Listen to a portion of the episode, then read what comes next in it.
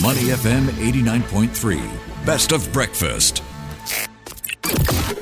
Mind your business. Only on Money FM 89.3. Good morning. Welcome to Breakfast and Mind Your Business. And today we are talking about furniture. How often do you change your home furniture? Well, that's an interesting question. Let me think. Mm-hmm. The bulk of the buying comes when I move in, right? That's right. And I try to make the most of it. So once every 10 years. Well, when it comes to furniture, there are generally two different types. Fast furniture and slow furniture. I suppose you go for the slow furniture. I think so. It's typically made of higher quality materials and built to last for years, if not decades. On the other hand, fast furniture, usually made of cheaper materials, designed to last only a short time. Yeah, so it's useful if you're buying stuff for kids, right? They kind of vandalize everything sooner or later, so you have to replace them. So there are significant downsides to fast furniture, such as cost and environmental concerns. Ironically, we pay more overall for fast furniture than when we buy quality pieces we can use for generations. But the fast furniture trend, all this fast furniture, they need to go somewhere, right? Manufacturing new furniture also adds to pollution and greenhouse gas emissions. So IKEA, they are trying to do more to turn things around. Yeah, so let's check in with them right now. We've got Corinna Schuler. She is the Sustainability and Corporate Communications Director at Ikano Retail IKEA. And this is a franchisee with 5,000 co-workers, 13 stores and 5 shopping centres in across 5 countries. Good morning. I think your introduction shows the challenge we have. Corinna, we shall leave the best for last, the menu later. We've been talking about meatballs all morning. Based on your FY22 annual report, you implemented initiatives to promote sustainable living and minimize your carbon footprint, which included launching the first sustainable living campaign. Do you think you can provide more details about that campaign? Yeah, sure. I mean, it started actually with market research that we did globally, first of all, that IKEA did globally, but then also that when we looked into Singapore, for instance, in 2021, the WWF did a survey that showed 75% of Singaporeans want to behave more sustainably. They are concerned about climate change and they want to take action, but they don't see the avenues to do so. And we wanted to make the point that sustainability actually starts at home, and it doesn't have to involve big grandiose actions, but small little things can add up to a big change. So our campaign was start small, start here, and the idea was to inspire people to join the movement in sustainable living by taking simple ideas at home and affordable products to make little changes. You know, start by making the switch to LED lights that use 80% less energy than traditional incandescent bulbs. You know, start by installing a tap with a nozzle that can use up to 90% less water, but still give you a nice steady flow. You know, start by buying a simple, transparent food storage container. Store your dry goods in the kitchen so you always know what you have and you don't buy more than what you need.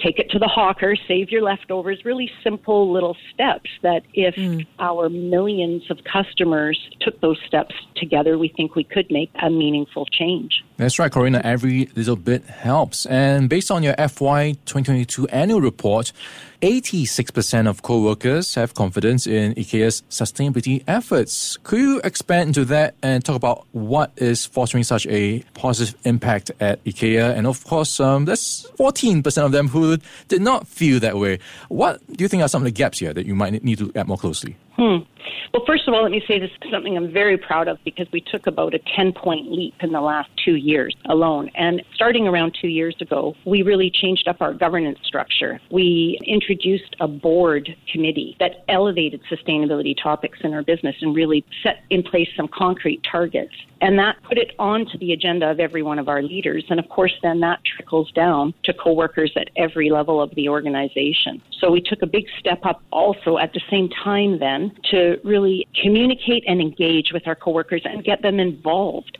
In the last year, we've held 3 big events focused on the 3 pillars of our strategies internally and really inspired our coworkers to take up digital learning offer, to try out our products, to learn about our products, to taste our food, the plant balls that are coming now that you're talking about meatballs. We encourage people to try our plant balls. We encourage them to test out our LED range and to learn about our products. And we took them on tours also to see what we're doing behind the scenes. We took them to our rooftop to see our solar panels and to our recycling operation to show them what we're doing there. So that the idea is that everybody should know what we're doing as a company, should understand our product range and the benefits that it can offer in terms of sustainability and how they can contribute and how they can get involved. And many of them have stepped up and are getting involved. And I think that's why we see these really encouraging scores in our engagement surveys. Corinna, we've also heard about your collaboration with Carousell to reward second-hand furniture sales and help both your employees and external customers. Can you tell us how they can benefit from this partnership? I'm really glad you asked this because it gets back to your introduction. Mm-hmm. We have to tackle this perception that people have that IKEA is fast furniture, throwaway furniture. Well, we don't want people to see IKEA that way. Simply because it's affordable doesn't mean that you should take it to the bin when you're done with it. We are working really hard now to enable people to care for their products. We have a whole care range that's coming, and we already have things like toolkits and polishes in our store. But we want to encourage people to care for their products, to repair their products, to refurbish their products, reuse, resell, or give it away. Don't take it to the bin. It's not throwaway. Somebody can use that material. And in Thailand, as an example, we actually take the furniture back and we will pay you with gift cards for furniture that you bring back into the store. And then we offer it at a bargain basement price in our circular hub. That was the bargain corner of our store, was always called As Is. And in Thailand, they renamed it the Circular Hub because they're trying to show people that we do have a circular way of working with our furniture, both internally, but also to give customers more opportunities. In Singapore, we don't have that take-back option. So what we're trying to do instead is give our customers opportunities to buy and sell between one another. So Carousell is rewarding people who list. We are rewarding people who sell, and that's in the form of IKEA family points. And we're inspiring people to make those trades with one another. Yeah, I'm just wondering why you don't have that program in Singapore like you have in Thailand. Also, encouraging second-hand transactions. Is there on some level some concern that it might cannibalize new sales at your stores? I don't think we're concerned about that at all. We want our furniture to last. We want, that's our priority, is to give people options to make the product last and to show them that it can. And by offering secondhand selling, I mean, we're offering furniture that otherwise some people might not be able to afford IKEA yet. Although we're always trying to be the most affordable offer in the market, there are some people who maybe can't afford the new furniture in our store. So we see our as-is section or the circular hub as a place where people can enter the store and find something that pretty much almost anybody can afford. So we're not worried about cannibalization. We are trying to avoid the backflow into our store in Singapore. So it does, of course, create a lot of operational hassle to take furniture back. So that's why here we are opting for a more digital solution, and we thought it's smart for customers to do peer-to-peer selling rather than drive a piece of furniture back to our store and then somebody drives to our store to pick up that furniture. Why not enable them to trade directly and easily between one another, which they're doing anyway already on Carousell. So what we've done here is just amplify the possibilities by creating like an IKEA platform within Carousell where it's all IKEA goods that are sold. It amplified the communication and then actually rewarded people with family points for each transaction that they do there. We're in conversation with Corinna Schuler, Sustainability and Corporate Communication Director at Ikano Retail, IKEA. Corinna, I want to talk about how these deliveries are made. One global trend is reducing carbon footprint in terms of transitioning to electric vehicles. In your FY22 annual report, over 83,000 home deliveries were made in EVs. Could you elaborate on the challenges you face while working with partners to roll out EV usage in all markets? Yeah. First of all, I have to say, I don't think it's a trend. It's an imperative to reduce your carbon footprint, right? We can see that with the rising heat in Singapore and the smoke in New York City last week. Climate change is real, and it's a reality already for us here today in Singapore and in many markets where we operate. We also see increasing, intense weather events that have actually impacted even our own coworkers and certainly many of our customers. So we're really serious about reducing our climate footprint, and making the switch to electric vehicles is just one of the ways that we can do that. This one area that we feel we have some control over. So it's one of the first steps that we took, and we started around 2 years ago with GoGoX with 2 vehicles running out of IKEA Alexandra, and today we have 18 on the road in Singapore on any given day, and that they're doing up to around 20% of our total deliveries in Singapore today. But when you ask me what are the challenges that we're facing, it's still very expensive. It costs our transport service providers a lot more to buy an EV and to operate with an EV today. I mean, the operational costs are less, but the cost of bringing it on board raises their costs overall. And then one of the biggest problems that they face is also charging it, where to charge it. When we start talking about 1820 and we want to double, we want to get to EV100 by 2030. And in Singapore, I think we're going to get there much sooner. But then we start needing real charging bays, right? Lots of charging facilities. It costs $56,000 for one fast DC charger that could have, that has 2 nozzles, so you could charge 2 vehicles. That's a big investment. That's a big capital investment for our transport provider or for us at IKEA. So we really need to see Singapore coming through on that SG30 plan with a lot more charging for our customers and for our transport partners. Yep. We need a lot more opportunities to make that transition easy. And I think in other markets we see, in the Philippines, for instance, there's a lot more subsidies, tax breaks, and incentives for our transport providers. So it's instantly the smartest business choice for them.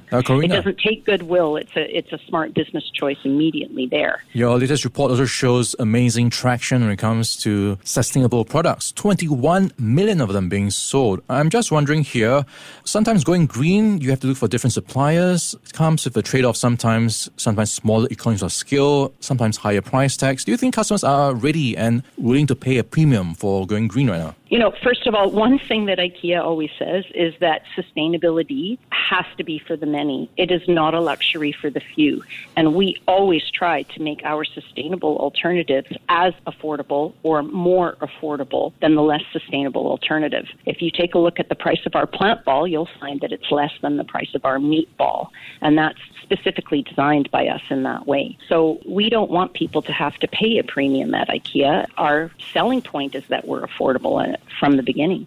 So very quickly before we let you go, how do you plan to introduce and promote plant-based food options at IKEA's cafe? We have lots of options there. 30% of our main meals today on offer are plant-based, and we aim to make that 50% by 2025. We're always going to have the Swedish meatballs that you love. Don't worry. The meatballs will be there. The chicken wings will be there, but we're going to have a lot of plant-based alternatives as well. And we're working right now, actually, with our creative agency on a whole communication campaign that will be for our inside our stores, but also on social and so on, to talk to people about the benefits of taking plant-based food. For instance, our plant-based ball is 4% the climate footprint of our meatball, and it tastes great. I have it at home myself, and we think if people try it, they might be willing to make the switch. So we want to talk to people a lot more about sustainable food choices and also healthy food choices, and we're going to get a lot more transparent about what's in our food, and we're actually taking it out for testing to see calorie counts and get people all the health and nutritional information for our main meals, and we're going to communicate that properly. And then really also talk to people about what the impact is when you choose plant-based foods over meat in particular, red meat. All right, IKEA making a push not just in the stores but also on the menus. We've been chatting with Corinna Schuler. She's the Sustainability and Corporate Communication Director at Ikano Retail IKEA. Corinna, thank you so much for your time this morning. Thanks so much for having me on. To listen to more great interviews, download our podcasts at moneyfm893.sg. Or download our audio app. That's AWEDIO. Available on Google Play or the App Store.